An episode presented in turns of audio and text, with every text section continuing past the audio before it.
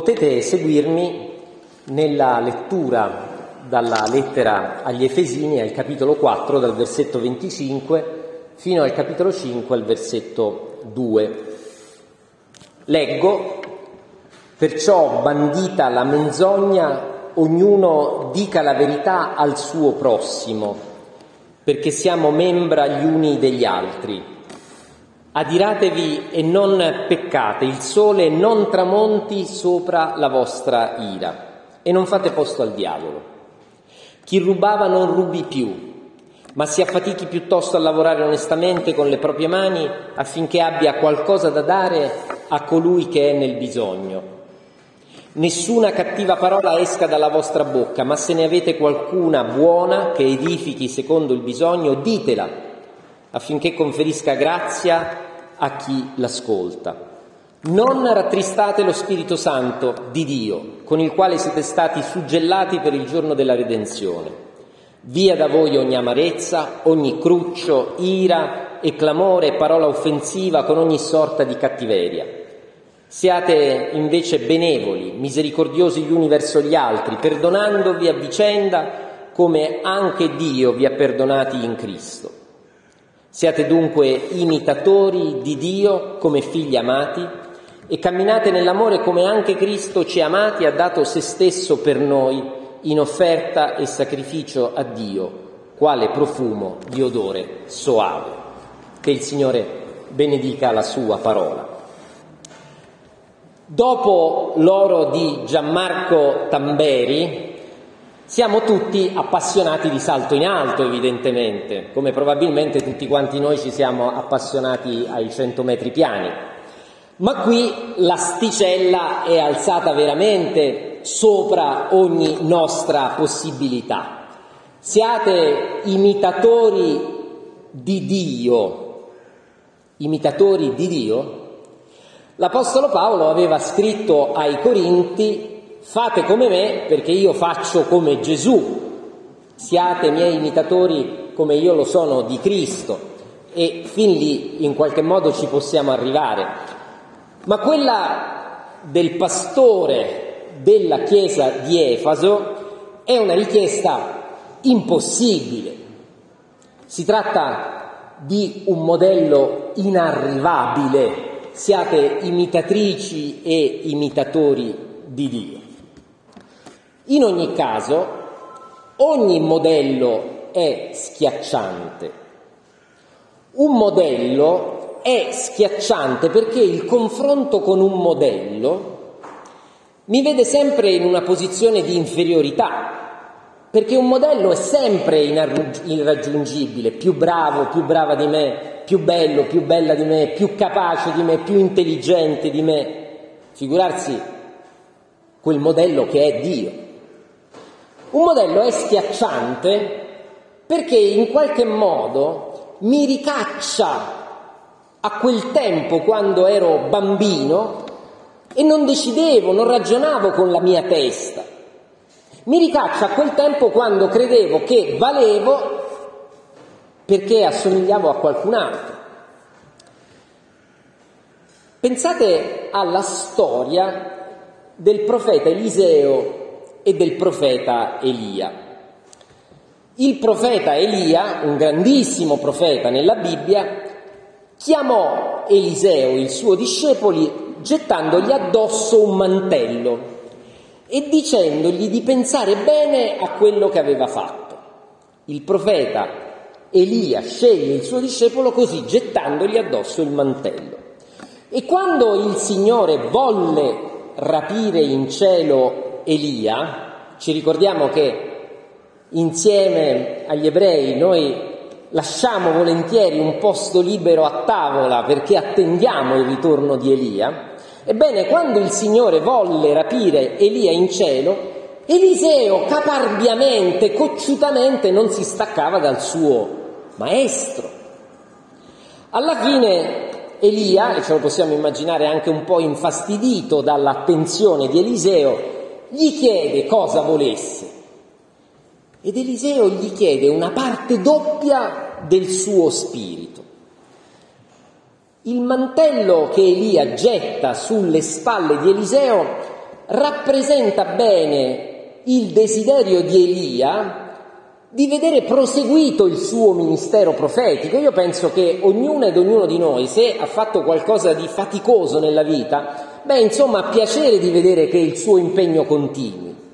E così Elia che getta su Eliseo il suo mantello. E d'altra parte la richiesta di Eliseo di avere una parte doppia dello spirito di Elia, non soltanto lo spirito di Elia, ma addirittura una parte doppia, rappresenta bene il desiderio di Eliseo di voler essere come il suo maestro, di imitarlo appunto.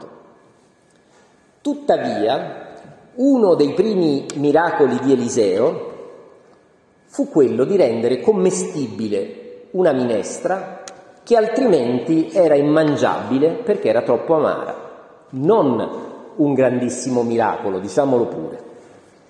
Bene, io credo che ognuno ed ognuna di noi abbia avuto o addirittura abbia dei modelli ai quali vorrebbe assomigliare, una donna, un uomo che ha fatto la differenza e che ha lasciato il segno. Vorrei predicare con l'efficacia di Martin Luther King, vorrei avere l'acume e la rettitudine morale di un Franco Giampiccoli, vorrei avere l'umanità calda e accogliente di Vincenzo Barbin. Questi sono i miei, può darsi, ma chissà, forse ciascuno di noi avrà i propri. Ad ognuno di noi piacerebbe ricevere l'investitura di un grande uomo, di una grande donna, di proseguirne il cammino, addirittura avere parte doppia del suo spirito. Ad ognuno di noi piacerebbe ingaggiare una battaglia eroica come quella che Elia intraprese contro il malvagio re Acab e i suoi profeti, ma per lo più come Eliseo, il nostro compito si riduce spesso a rendere commestibile una minestra che altrimenti sarebbe troppo amara. Il confronto con un modello è schiacciante perché è irraggiungibile. Allora oggi la parola del Signore ci dice non che dobbiamo imitare un modello, piuttosto che possiamo sperare che l'esperienza cristiana, la nostra esperienza cristiana, non si riduca ad un momento, bensì si traduca in una vita. L'esperienza cristiana non si riduce al momento della nostra conversione, oppure a quell'attimo quando abbiamo qual- capito qualcosa di più della Bibbia o qualcosa di più profondo sul cristianesimo. Certo, l'esperienza cristiana è anche questa, è anche il ricordo della nostra conversione, quando qualcosa è cominciato a cambiare in noi, L'esperienza cristiana è certamente costellata di momenti di illuminazione, ma soprattutto l'esperienza cristiana è una vita, un processo, un cammino, un lungo cammino, un esodo, lungo il quale prende forma il nostro carattere di uomini e donne che seguono Gesù. Ecco, la parola del Signore questa mattina ci dice che l'esperienza cristiana è una vita, è una vita, lungo la quale, come su un cammino, come in un esodo, prende forma il nostro carattere cristiano. La nostra esperienza cristiana è vissuta come un cammino che è caratterizzato da quello che ci è dato e dall'obiettivo che ci è indicato. Allora, quello che ci è dato e l'obiettivo che ci è indicato. Tra queste due realtà si svolge il nostro cammino. Cari fratelli e care sorelle, ci è stato dato molto, moltissimo, anzi potremmo dire tutto. Il pastore della chiesa di Efeso ripete ai suoi fratelli e alle sue sorelle tutto quello che Dio ci ha dato. E ve lo elenco. Siamo donne e uomini nuovi, creati ad immagine di Dio. Dio ci ha perdonato e ci ha perdonati in Cristo. E abbiamo visto, ascoltando il racconto tragico della morte di Absalom, quanto sia importante ascoltare nuovamente questa mattina l'annuncio del perdono. Siamo figli e figlie amate da Dio perché Cristo ci ha amati e ha dato se stesso per noi. Lo Spirito Santo ci conferma che siamo stati raccolti per il giorno della redenzione, cioè non siamo degli esclusi, non siamo delle persone lasciate da parte. E la conseguenza di tutto questo è che questa mattina, tanto per incominciare noi, ma insieme ad altri fratelli, ad altre sorelle, siamo membra gli uni degli altri. Tutto questo ci è dato ed è molto, moltissimo, anzi direi tutto. Domenica scorsa Carlo ha predicato sulla libertà. L'Apostolo Paolo scrive, Galati, scrive ai Galati che Cristo li ha liberati. Cristo ci ha liberato. La liberazione che Dio ci ha dato riassume bene quello che Dio ci ha donato.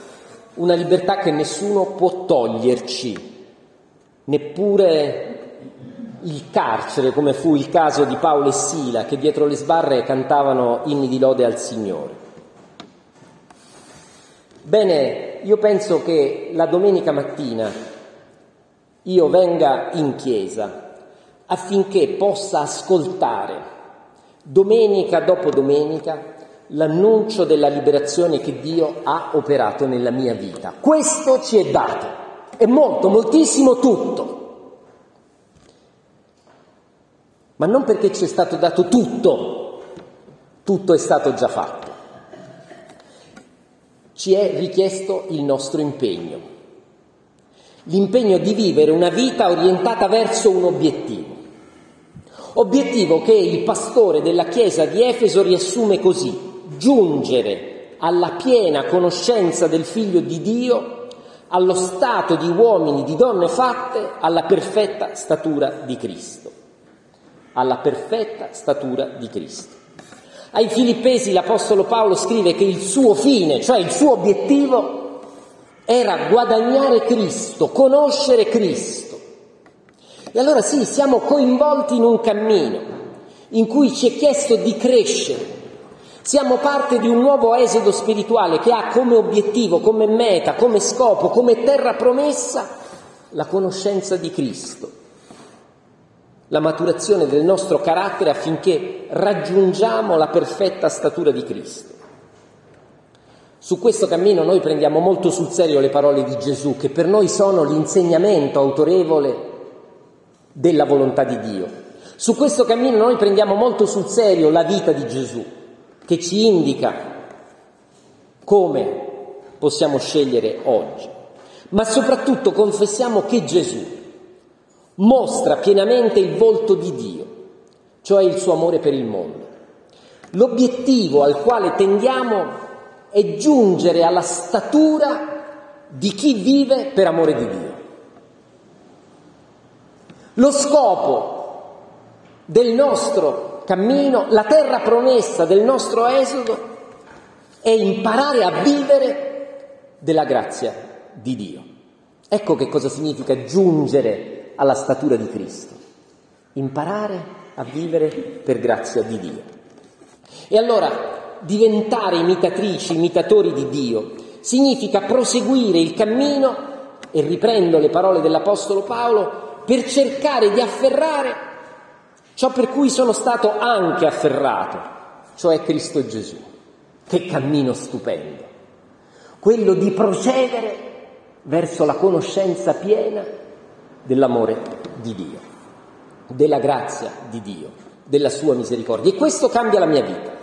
E questo cambia la nostra vita, perché quando coinvolti in questo cammino guarderemo verso questo obiettivo, allora la nostra vita, la vita cristiana, sarà un'esistenza caratterizzata dal contrasto tra una vita vissuta per grazia di Dio e una vita tirata di qua e di là da altre richieste, da altre prerogative, da altri idoli che occupano il nostro cuore e lo rendono di pietra.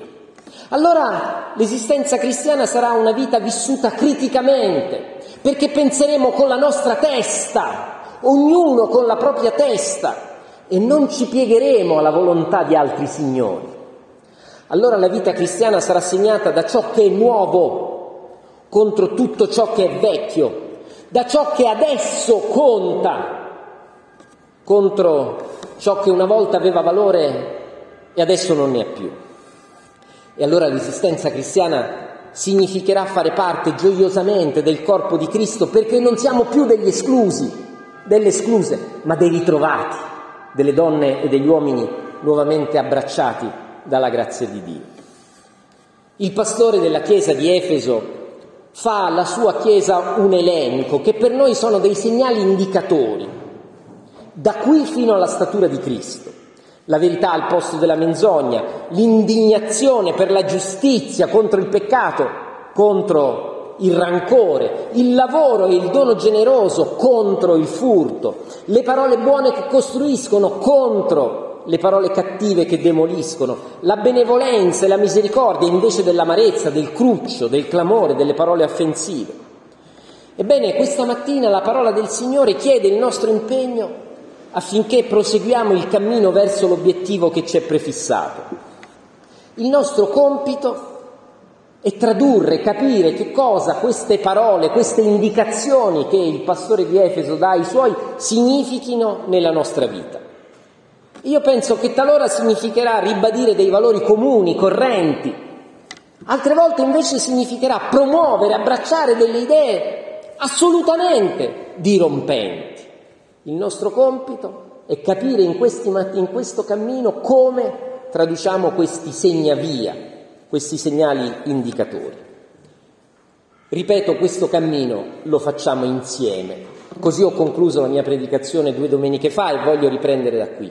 Questo cammino lo facciamo insieme, perché insieme questa mattina ci raggiunge la parola della grazia, perché insieme siamo liberati per servire il Signore e il prossimo che il Signore ci porrà di fronte, perché insieme condividiamo la gioia di avere un obiettivo, di avere uno scopo nella vita, anche quando tutto a noi parla ad esempio di una città che si è fermata e che si ripiega su se stessa.